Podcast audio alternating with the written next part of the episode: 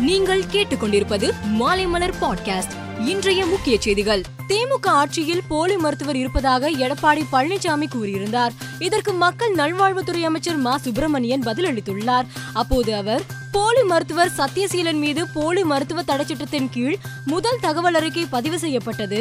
மேலும் போலியாக சான்றிதழ் தயாரித்தல் தமிழ்நாடு மருத்துவ கவுன்சில் சட்டம் ஏமாற்றுதல் ஐபிசி நானூத்தி இருபது பிரிவுகளின் கீழ் நடவடிக்கைகள் எடுக்க விசாரணை நடைபெற்று வருகிறது.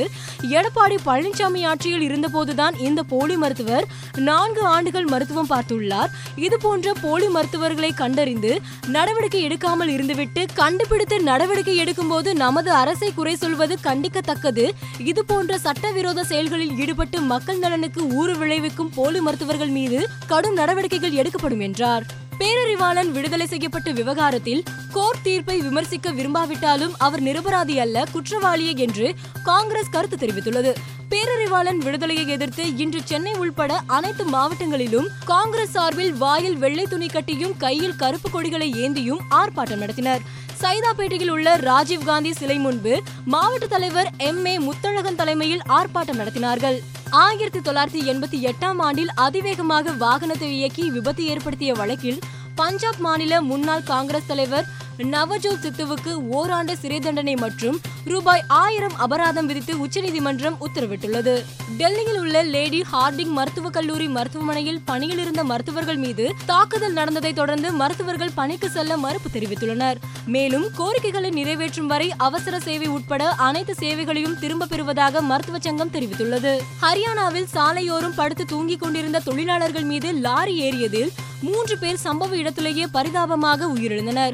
பனிரெண்டு பேர் படுகாயமடைந்தனர். விபத்து குறித்து வழக்கு பதிவு செய்துள்ள போலீசார் தப்பியோடிய லாரி ஓட்டுநரை தேடி வருகின்றனர். வெளிநாட்டில் புதிய இந்தியா தொழில்நுட்ப கழகங்களை தொடங்க இந்தியா திட்டமிட்டுள்ளதாகவும் அதை நடத்த விருப்பம் தெரிவித்த முதல் நாடு ஜமைக்கா என்றும் குடியரசுத் தலைவர் ராம்நாத் கோவிந்த் தெரிவித்துள்ளார். ஜெர்மனியை சேர்ந்த முப்பத்தி எட்டு வயதான முசா யாமத் மூனிச்சில் நடைபெற்ற போட்டியில் உகாந்தா வீரர் ஹாம்சா வாண்டதராவை எதிர்கொண்டார்.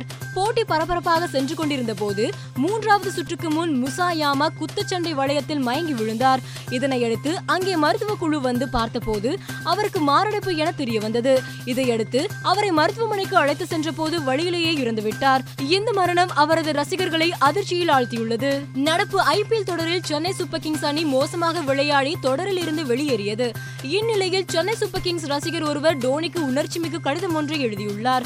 அதில் நீங்கள் சிறப்பாக ஆடும்போது நான் சிறப்பாக ஆடியது போல் உணர்கிறேன். நீங்கள் தோல்வியடையும் போது நானும் தோல்வியடைகிறேன் நீங்கள் உணர்ச்சியை வெளிக்காட்ட மாட்டீர்கள். ஆனால் நான் உங்கள் போட்டியின் போது சிரிக்கிறேன் அழுகிறேன் சண்டையிடுகிறேன் கொண்டாடுகிறேன் என்று நெகிழ்ச்சியாக எழுதியுள்ளார். மேலும் செய்திகளுக்கு மாலைமலர் டாட் காமை பாருங்கள்.